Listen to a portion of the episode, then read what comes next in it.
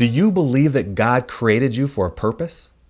Before answering too quickly, I want you to really give thought to that question. Do you really believe that God created you for a purpose? I know that is what preachers tell us.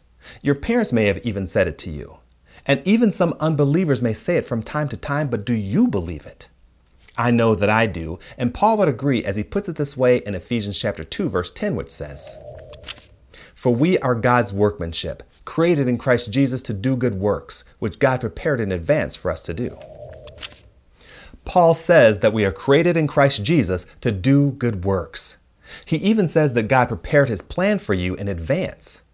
In effect, Paul might be saying that God had a plan for your life even before you were born. If that is true, if God does have a plan for your life, then what is it? Well, it is for you to do good works. Now, what that looks like for you may be totally different than what it looks like for me. But the point is that there is a plan. And if there is a plan, are you fulfilling it? If you're not sure, I encourage you to pray to God and find out what His plan for your life is. It certainly isn't for you to do nothing. I believe that His plan for your life is to, in some way, impact the kingdom of heaven. I believe that His plan for every believer is to make ripples in eternity by reaching out to our fellow man through the power and encouragement of the Spirit. Listen to the Christian dramatic audio series, The Unleashing, on your favorite mobile or computer device. You can subscribe to the limited podcast series for free or download the audiobook through Audible, Amazon, or iTunes. Links can be found at ktfproductions.com. Were you created for a purpose?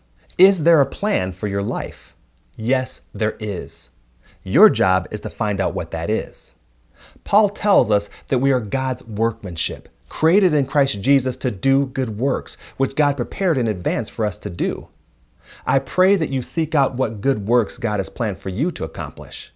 If you do, you'll find no greater pleasure, no greater satisfaction than being within His will and being used by Him for His glory. Thank you for listening to the Lord of My Life podcast, and be sure to visit our website at ktfproductions.com.